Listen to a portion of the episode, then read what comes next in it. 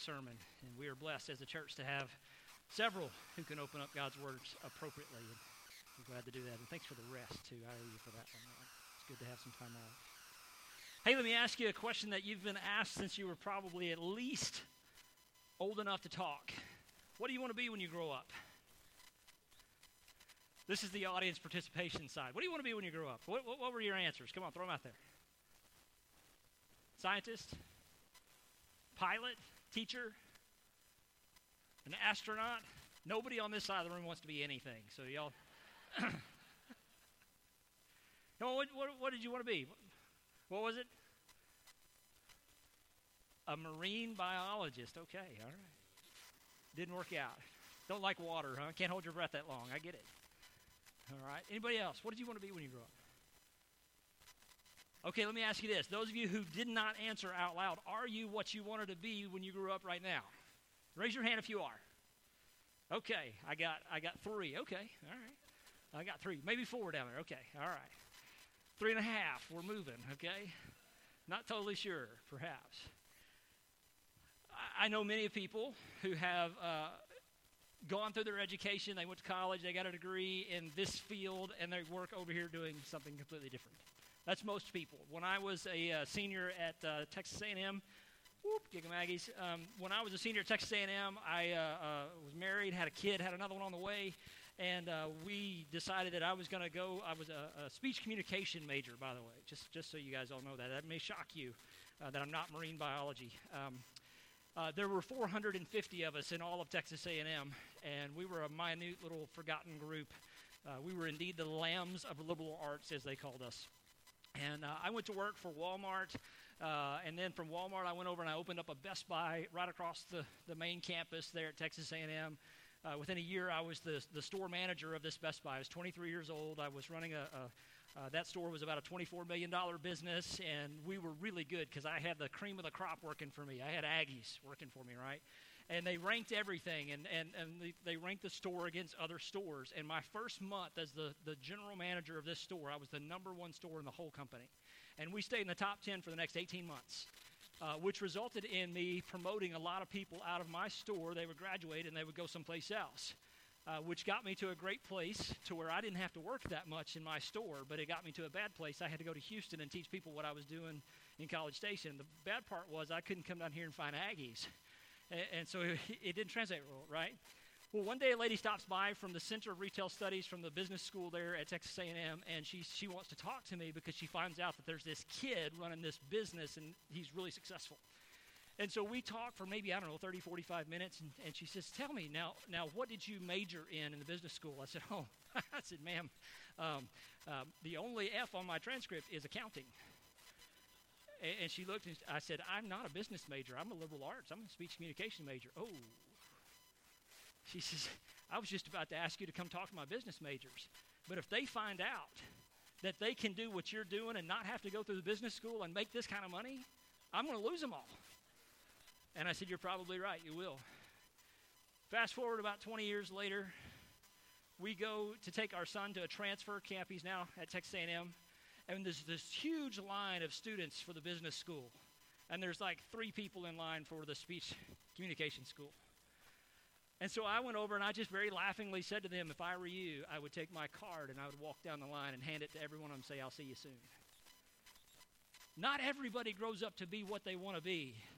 Now, to be fair, a three year old, it's a hard question to ask. What do you want to be? Because they all want to be a fire truck. You know, they want to be inanimate objects. You know, they, they, they had these ideas. And some of us, we, we are kind of bent certain ways, and very few, and I mean it, very few, even in this room, know exactly what you want to be when you grow up. And you push and you strive and you do those things. And, and look, let's just be honest for a moment because I, I always appreciate honesty. Some of us are doing what we're doing now because it's what we know to do, and it's just maybe a little late for us to do something different. Is that, is that fair?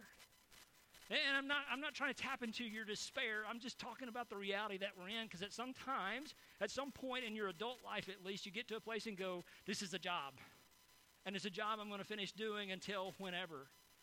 And, and, it does satisfy me. It does pay the bills. It does provide. It does open up my calendar to do some of the things you want. But, but if I really could stop and rethink it at 45, if I could redo and think maybe back into my 20s and 30s even, I might be doing something differently. Is that, is that fair? So some of you are in that 2030 range. Please don't lose heart.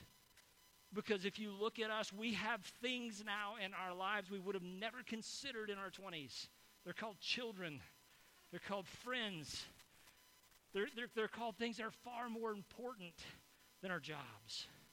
Men, listen up because this really applies to you because fewer things attack you as men than the job that you do. Because so many of us men are wrapped up in our identity by what we do for a living, not by who is our Lord and Savior Jesus Christ. And it is a deep challenge for men, particularly in a, in a, in a, in a, a country of exceptionalism that we live in. And, and so, ladies, hear this as well. Your husband works hard. He works hard for a lot of reasons.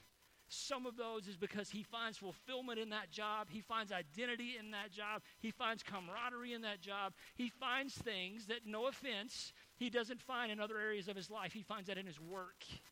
Because we are meant to work, by the way. The scripture is very clear you don't work, you don't eat. Work's actually a gift. Is it not? Doesn't feel like it some days, does it? When does the gift come? I'm tired of the curse. Every two weeks, okay? So many of us, though, not just men, we wrap up what we do into our identity, and the question goes back to what do you want to be when you grow up? So let me ask you maybe a little bit different question as we've been walking through, we're getting back to this Believe book. There's copies of it back there. They're five bucks if you have it. If don't, just take it. We're, we're going to go through chapters 21 through 30. We've been doing this for the last several months, talking about what we think, how we act, and who we're becoming. In fact, just a, a simple statement is what we think about influences how we act. Garbage in, garbage out, right? Good in, good out. How we act leads us to who we're becoming. Notice I misspelled that on, on purpose. And who we become depends upon who we are and what we believe. What we believe dictates our actions. It flows out of us, especially in times of stress or times of, of, of turmoil.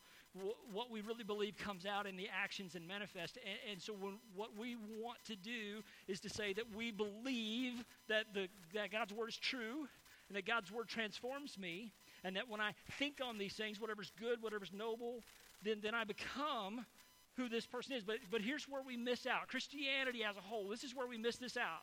We, we, we think, and if you write anything down this morning, I would say write down this line right here. The goal of Christianity is not to be a better person, it's to be like Jesus. The, the goal of Christianity is not to have a higher moral truth, not to, to, to be friendly or kind or, or to be more generous or to, to be more philanthropic, whatever the word is for that, right? None of that stuff matters because it doesn't matter all that outward stuff. The goal of Christianity is to be like Jesus to be made like him through this process of sanctification where we're, we're purified and cleaned up and all the pieces of who we are that don't have eternal value, God is changing those things a little bit at a time as we submit to Him. And our goal is not just to be a good guy or a good person or a hard worker or a loving father or all the things that you hear people read at a funeral. The one line you want to hear people say was that he followed Jesus Christ and knew Him as His Lord and Savior. That's the goal of Christianity is not just to be better. This is not a self help book. There's not a lot of improvement that can really be done just by reading this. You don't get to, and I'm, oh man, thank Jesus for stopping that last one. Because I could go on a long road of Christian authors who write garbage about improving your life. But I'm going to tell you something. I'm talking about improving your eternity. Because the goal, the end goal is to be like Jesus. And the only way you can be like Jesus is to be transformed from the inside out. And part of that transformation comes from what you think, how you act, and who you become. Now, let me change the question just a little bit. What does your life say about who you're becoming? What does your life really say about who you're becoming? Let's, let's go just a touch deeper on this because this one may sting just a little bit. Do you like who you are? Do you like who you are? I'm not talking about how other people don't like you. Okay? Sun rises, water's wet, grass is green. There's just some things that don't change, okay? do you like who you are becoming? I mean, come on, let's be fair. If you don't like you, don't expect others to like you. If you don't respect you, don't expect others to respect you. If, if you're not more like Jesus, don't wonder why other people around you aren't like Jesus too. You know, honey attracts bees. You know how to attract flies? Chew on that a little bit. Do you like you? Do you like who you're becoming? Have you ever stopped and reevaluated and assessed your life and just go, man, how did I get here? I've met a lot of homeless people. I've, I've worked with them in various ministries, sat under bridges and had meals with them. Had some great conversations with some awesome people who've just made some different decisions in life. And I'll tell you, no matter what your viewpoint is on homeless people, most people who choose to be homeless, now, now that's a different category I know, but most people who choose to be homeless can go back to the one decision they made that got them to a place to where they didn't like who they were, who they were becoming, and how they were influencing others, and they decided, I will just withdraw and I'll go over here. They can tell you that decision.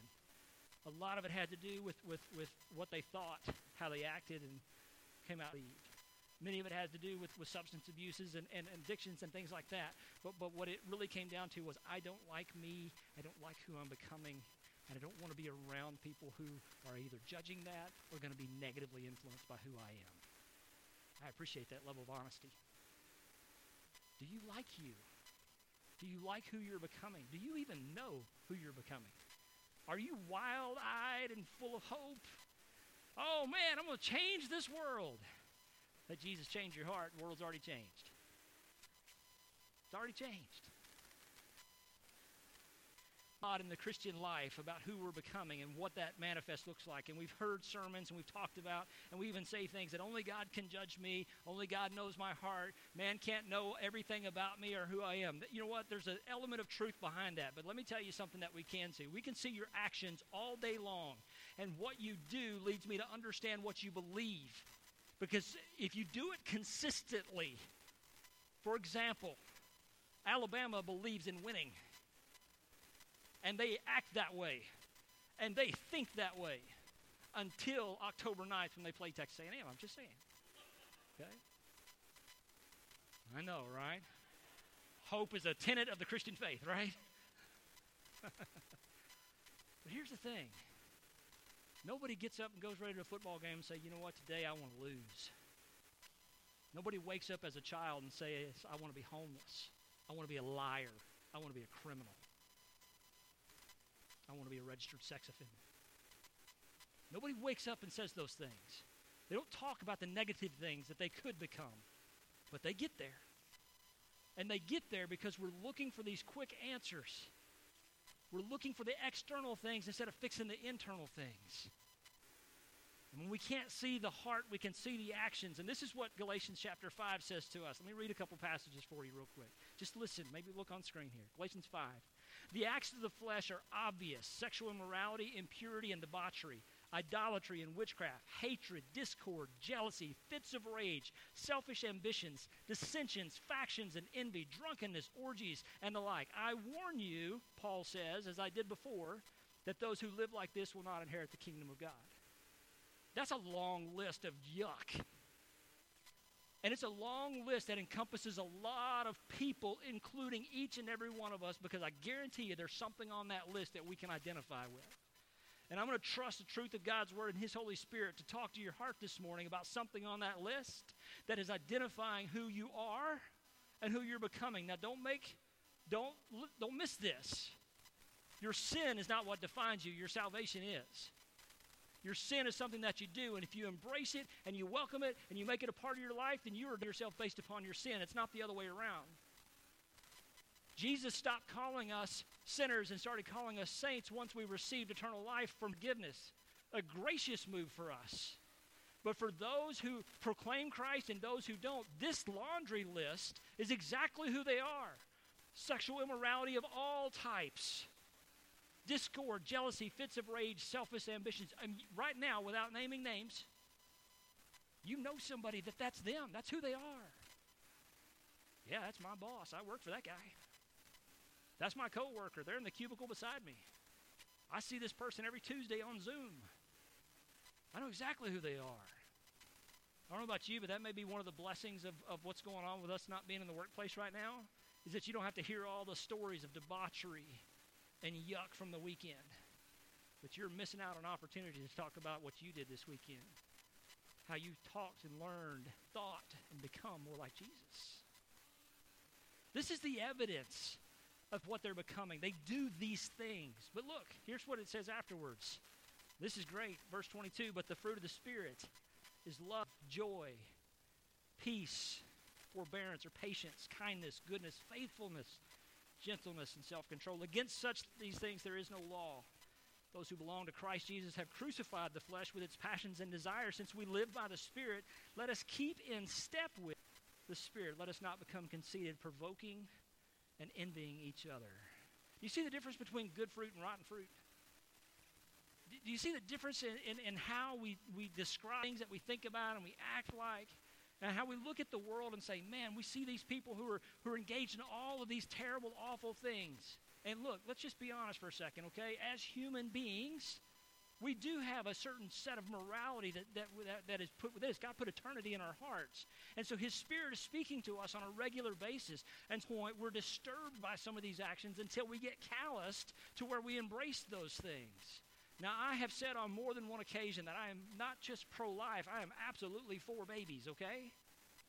And I have had these conversations and I've spoken at these events and I've been to these places where people, well, you know what, the pro life thing, that's a political move. I got news for you. That is a lazy person's out for not choosing the moral high ground and determining that a child is a life and is worthy to not be disassembled inside of a woman's body. There's nothing political about that. It's all moral. Kind of polarizing, isn't it? Especially in this day and age. We could pick a lot of things where people, oh, no, that's not politically correct. And I don't care about those things. You have to come to a place where it is morally right or is morally wrong, and then your politics are going to be shaped that way. Do you see how that works? Because you look for ways for the law, as we saw in Dan weeks ago, to open up and say legally it's okay, but morally it is gone. It's bankrupt. And we see the evidence of the flesh and the evidence of the spirit living within us by who we're becoming, by how the decisions that we make are shaping us. So, how are we to become like Jesus then? When we live in a world where we have legalized murder and gambling and drug use and prostitution, where these things are legal in our country right now, and people are embracing them because they can. Because some authority, whoever that is, has said it's okay for you to give in to the, the flesh side of things where another authority that has existed outside and before all of them has said, No, this is not what I want for your life. There is something better for you, and I'll prove it by sending him to die on a cross. So, how do we become like the one who died on the cross for us? How do we become like Jesus? Well, obviously, we think and we act a certain way, and we have to make sure we're making good choices. You have your Bible with you this morning, I want you to turn to, to what I think is a familiar passage in John chapter 15. John writes to the, the non Jew, to the, the, the Gentile and the Greek, and he's breaking things down throughout his gospel and he's sharing. It's different than Matthew, Mark, and Luke in a lot of ways because almost all the parables that are spoken of in those other three books are not mentioned in the book of John.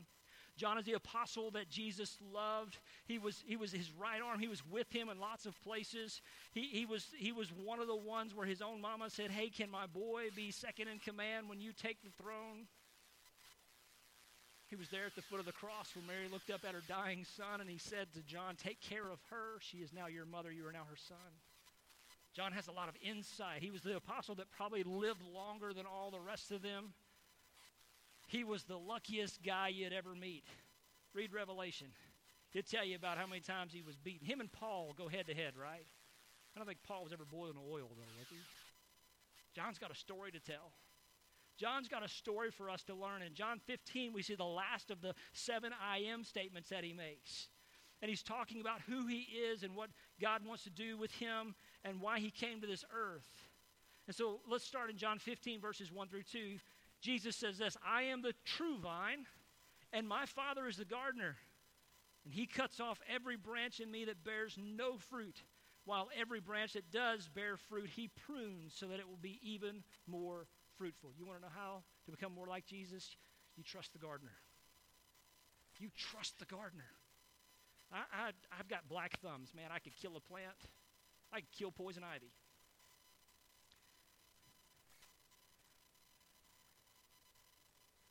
We miss out on the reality that a loving God who allows lots of terrible things to happen in this world prunes and disciplines because he loves us. He takes off the parts that maybe we don't have the strength or the will or the wantingness to get rid of, God takes from us when we'll but submit to Him. I don't know what Paul's thorn in the flesh was, but he thanks God for it because it kept his eyes focused on that. And each and every one of us have something that is a barrier, roadblock to us becoming more like Jesus. And one of the best ways for us to get over that roadblock or through that roadblock or around that roadblock is to stop trying to do it on our own and just say, Lord, please take this from me. Jesus himself had the wisdom to say, God, if there's any other way, would you take this cup from me? Because you can.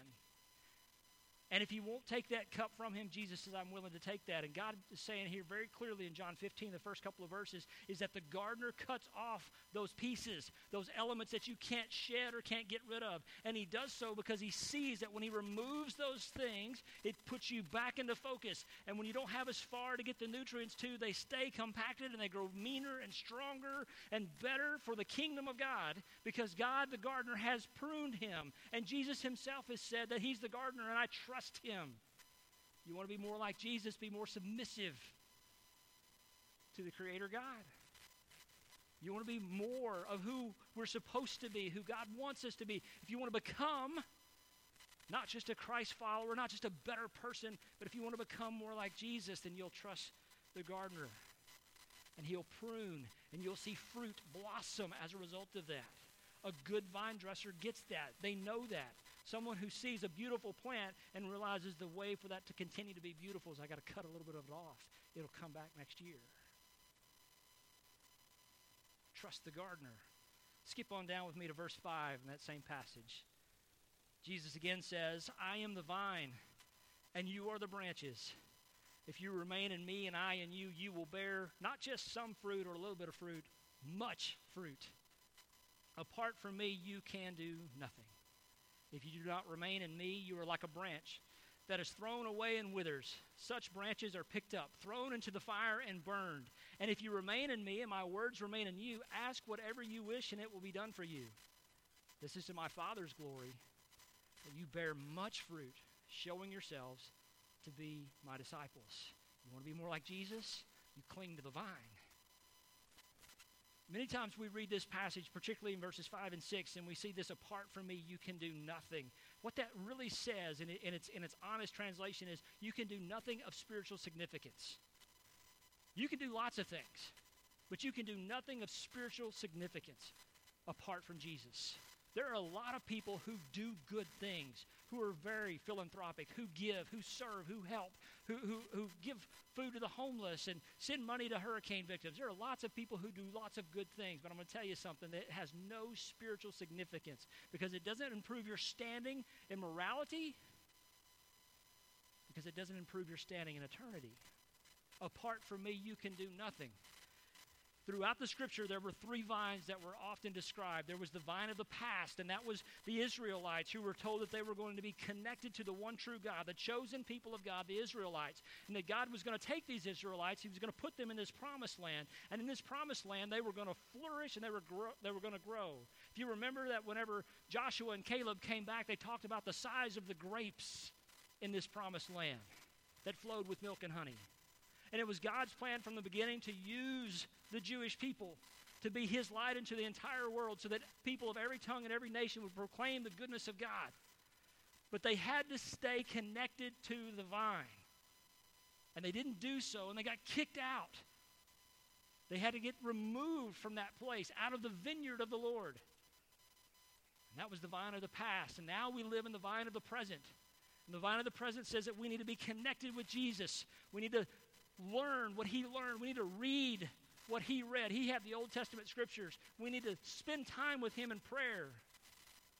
One of the things we need to do in our church, in the body of believers, how do we stay connected to the vine? How do we keep clinging onto that vine? Is that we got to be connected to one another. We got to be with God's people. We got to be with God, time on our knees in prayer, in His Word, quietly becoming who, who we let all the other influences of the world fade away and say, I'm going to let this influence me. I'm going to drink and taste and see that the Lord is good. I'm going to do what is right and best, not because the world says so, because they're not, but because God has already declared who I am and who He wants me to be. And it's all found right here. If you're looking for identity or for significance or who you are, it's already in here. Stop being lazy and expecting someone else to affirm who you think you are. God's already declared that. And I mean that as lovingly as I can possibly say it. We feed on everybody else's ideal of who we are, who we could be. And we get the attaboys for the nice things that we do, but God has already declared who I am. I don't need the world's affirmation when I have God's. You don't either. Who are you becoming? If you find yourself becoming what everybody else wants you to be and how everybody else likes you, I got news for you. You're probably not going to like the destination because people will eventually leave you as you get further away from the vine. As you stop clinging to the vine, you start to die and you wither. And in the Old Testament and in the New Testament, we're very clear on what happens when those vines begin to wither. They get tossed into the fire. They're either good for producing fruit or they're good for fire. That's it. That is all the vine is good for. You don't build homes with the vine, you build homes with logs and trees, right? The vine is too fragile and the branch is even more so. And if we are the branches and He is the true vine, then we need to stay connected with Him. We need to stay lockstep with Him. And we do so by personal time with God, and we do so by time with God's people. On Sunday morning at 9:30 back here for all of our, our folks, from babies all the way up to adults. On Sunday nights in, in, in the home of the Kemps, or on Wednesday nights in Angelo's home. In women's Bible studies, in men Bible studies on your knees in your prayer closet at your kitchen table at 5 o'clock in the morning or at 9 o'clock at night. Stay connected, cling to the vine, or we'll miss out. Listen to this passage here as we talk about the future vine and what God says about this. Revelation chapter 14 says this in verse 14 through 20 I looked and there before me was a white cloud, and seated on the cloud was one like the Son of Man, with a crown of gold on his head and a sharp sickle in his hand. And then another angel came out of the temple and called out in a loud voice to him who was sitting on the cloud Take your sickle and reap, because the time to reap has come, for the harvest of the earth is ripe. So he who is seated on the cloud swung his sickle over the earth, and the earth was harvested. And another angel came out of the temple in heaven, and he too had a sharp sickle. Still another angel who had charge of the fire came from the altar and called in a loud voice to him who had the sharp sickle Take your sharp sickle and gather the clusters of grapes from the earth's vine, because its grapes are ripe. The angel swung his sickle on the earth, gathered its grapes, and threw them into the great winepress of God's wrath. They were trampled in the winepress outside the city, and blood flowed out of the press, rising as high as the horses' bridles for a distance of 1,600 stadia. I think sometimes when we look at our own lives and we wonder who we are and who we're becoming, and we're becoming like Christ, that we forget the reality that the harvest is imminent. And we should expect that the harvest is coming. Now, in this passage in Revelation, it speaks to two very distinct groups that are going to be harvested. One is the future vine. And when he talks about the future vine that, that's been laid out there, he says that there's the vine of the earth, those who have, have dwelled in the pleasures of all that the world has to offer. And that they too are going to have the sharp sickle. But the angel who controlled the fire was making sure that it was ready for all of that rotten fruit to be cut up and thrown into the fire. That is the dangers of becoming as the world wants us to be. Becoming all the things that the world says you can be because it's okay there's also a harvest for those of us who have clung to the vine. It's the final harvest. It's the one where Christ himself comes back and says, Those are mine, and this is my vineyard. And I will walk through there, and I will feed and delight, and I will take them to myself, and I will cherish them because I am the good gardener. I think as Christ followers, sometimes we miss out on that reality that all of our deeds and all of our actions, each and every one of them, we will stand before God and we will answer for them, just as every other human being that's been created will do so. And the difference will be not that we were a good person, not that we were a moral person, not that people liked us, not that we were funny or we were, we were fun loving or we gave a lot of things away. It's that we submitted to the Lordship of Jesus Christ. That'll be the difference. And so if you want to think about who you're becoming, Will you be one that is saved or will you be one that is cast into the fire? We don't preach like that anymore. I don't think we hear a lot of those things. Pastor, that's not a real positive message. It is for me. I don't know about the rest of you. But when the sickle comes, I'm ready to go. Ain't no chart on me, buddy. I say that in jest because my heart hurts for those who think they can continue being who they are outside of Christ because apart from Him, you can do nothing of significant spiritual value. So much of our Christian life sometimes speaks to the same thing. And we try to do things which are great. Maybe they're just good. They have no significant spiritual value. Because apart from Christ, we can do nothing.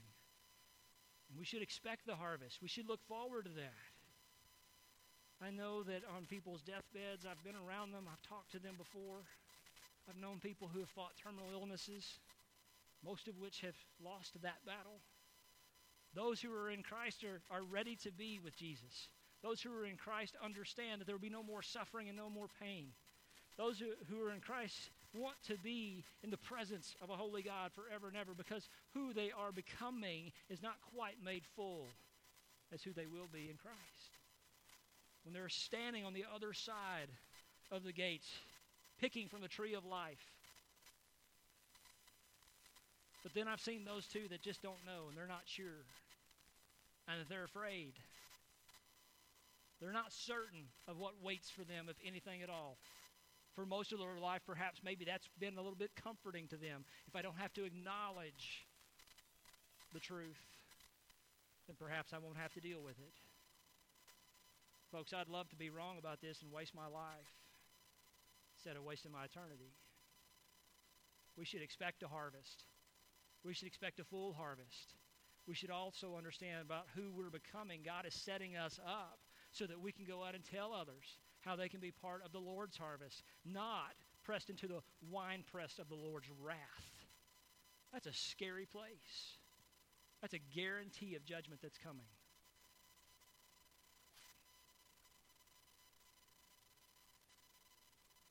As John the Baptist had one message that he was sent six months in advance before Jesus, and that was to repent. Matthew chapter 3, we can see the beginning of that. Repent, for the kingdom of God is at hand, for, for the Lord himself is near, for Messiah is coming. In Matthew chapter 3, verse 8, we see a, a very interesting thing. While, while John was baptizing those, while he was bringing those to say that I believe this Jesus is the Messiah, the King of Kings, the Lord of Lords, the Son of God, I believe him to be true. People were coming and they were confessing their sins and they were repenting of how they have broken against him. And he sees the Pharisees come up to them and he looks at them and he says, You brood of vipers says that in Matthew 3, 6, and 7. But he says this in chapter 8 directly to the Pharisees, to those, those knuckleheads who had all this knowledge, who had all of this ego, who had all this pride, but had everything wrong. He said to them, Produce fruit in keeping with repentance. Produce fruit in keeping with repentance. I think the message of repentance is lost some days.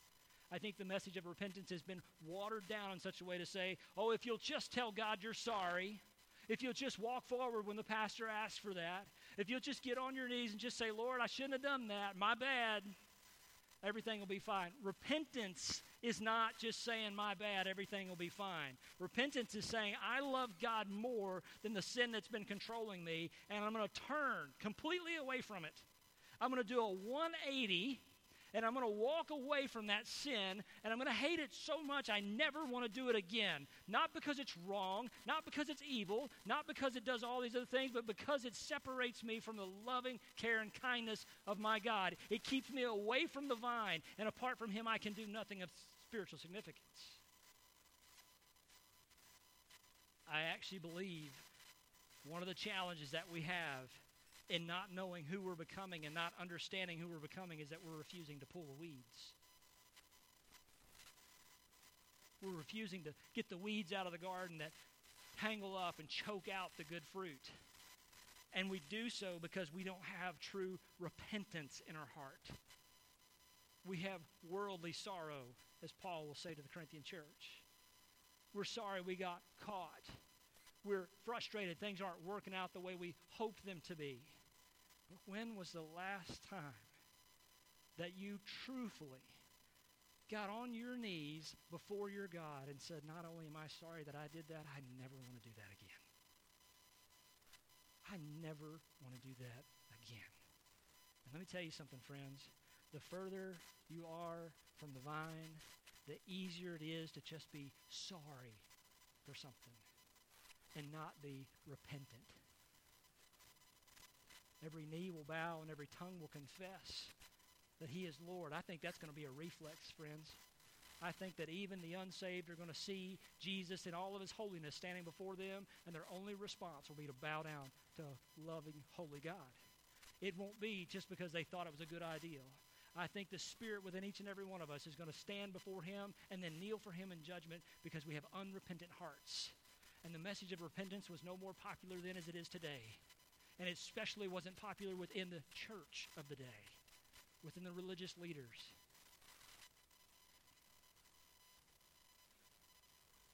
Are you pulling the weeds in your life? Have you even identified what they are? Are you the branch connected to the right vine? Are you the world's vine that stands to be harvested and reaped, thrown into the fire? Revelation chapter 2, verse 5 says this, and I'll say this in closing this morning. This is a letter to the church at Smyrna, and it says, Consider how far you have fallen. Do you remember what you used to want to be? Remember who you who you were and everybody looked at you and they thought you were just awesome in all these areas. And then you chose sin and you embraced sin openly and consider how far you have fallen. Repent and do the things you did at first. Do you remember how sweet it was the day that you said, I am a sinner and I need you? and I want to live like He says I should live, and I want to be who He says that I can be, and I want to be more like Him. I don't want to just be a morally better person. I don't want to just be kinder. I don't want to just be gentler. I want to be like Jesus. I want to be willing to follow Him to the cross because He did so for me. Do you remember the sweetness of that day when you first accepted Jesus Christ? Oh, how far have you fallen? Go back and do the things you first did. Because if you do not repent, listen, I will come to you and remove the lampstand from its place. I asked you earlier if you knew who you were, if you liked who you are, do you know who you're becoming? A city on a hill cannot hide its light. Let your good deeds shine before man and bring glory to the Father. Christ follower, listen to me this morning. Because I'm, I'm going to ask you to repent of whatever it is that's going on in your life. Because if there is no light in your world and the lampstand has been removed from you and you are not worthy of proclaiming the name of Jesus Christ, you are tarnishing the goodness of a Savior who died for your sins. And God is saying at some point, I will turn you over, as He said in Romans, to your own sins and let you just wallow in that field for the rest of your life because you are choosing to do so because you have become like the world wants you to be, not who Jesus says I died for. Has your lampstand been removed? Are you who you want to be? Are you becoming more like the world says, a good moral person? Or are you becoming like Jesus? Can I be fair for a moment? I've, I've held back all morning.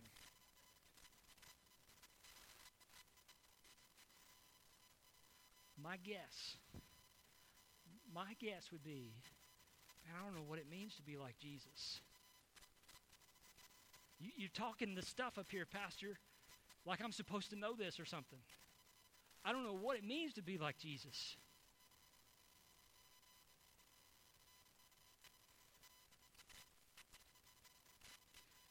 These words have survived for more than 2,000 years unchanged.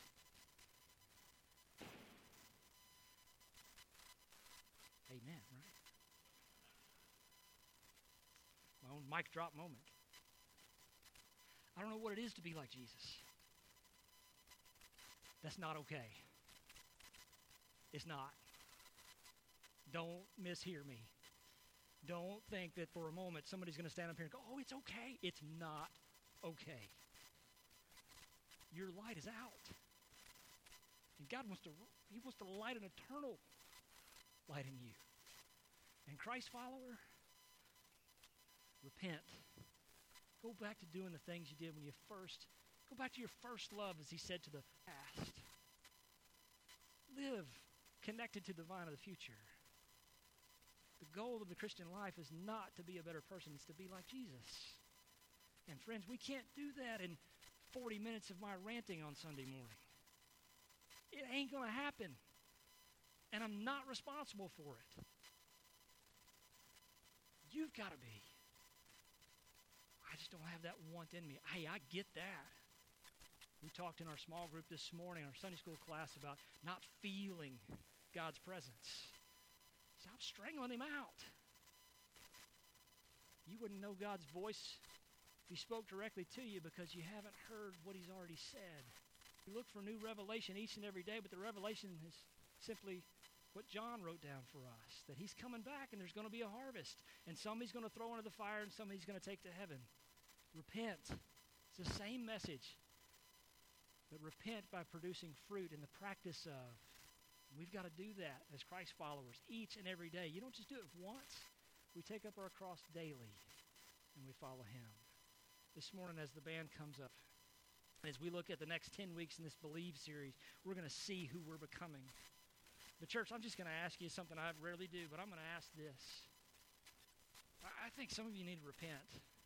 I don't say that flippantly, but I know that it's right. Because in a crowd this size or a crowd of two people, one of us is going to have to say, God, I'm sorry for something. That's humanity. But who are you becoming? I'm going to open up the altar. I'll stand here. I'm going to pray with you. We'll sing until we don't want to sing anymore. I'm going to ask you to come face to face with your God today. And say, My light's out. I don't like who I'm becoming. I don't like that because I know I've been promised more. And that's what I want. Pastor, can you show me how to get there? I can help you. That's what the body of Christ does. Will you pray with me before we sing?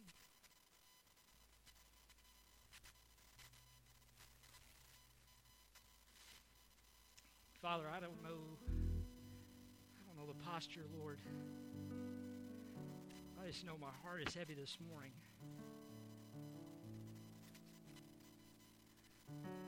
Because even I can confess that I'm not who I want to be.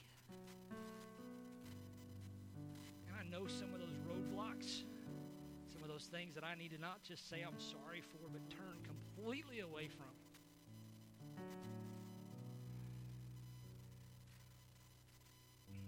Father, my spirit is willing, but my flesh just doesn't want to move. And I believe that's the same with some of the folks in here today.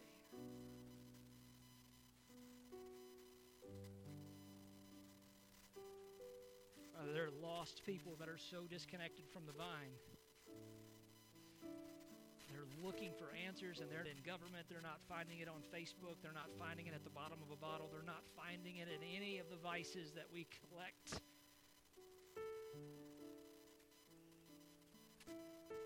But Lord, I repent that they're not finding it in watching my life and seeing who I become. And so, Lord, I want to give that back to you.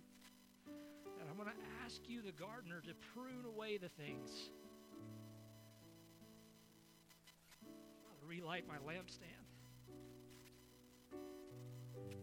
All of our lamps, Lord, so that they might see your good deeds and know how much you love us. It's your desire that all would be saved, that none would perish. Father, help us to determine who we're becoming. And not feel guilt or remorse, Lord, but instead feel a broken heart that can only be filled by the loving kindness of Jesus Christ. Father, I want joy to flow from my eyes, not sorrow. So, Lord, we repent this morning.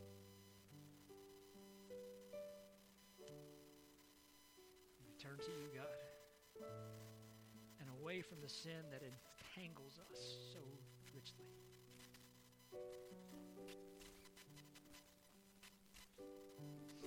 Thank you for Jesus in his name. Will you stand with us, church? Will you stand? Will you sing?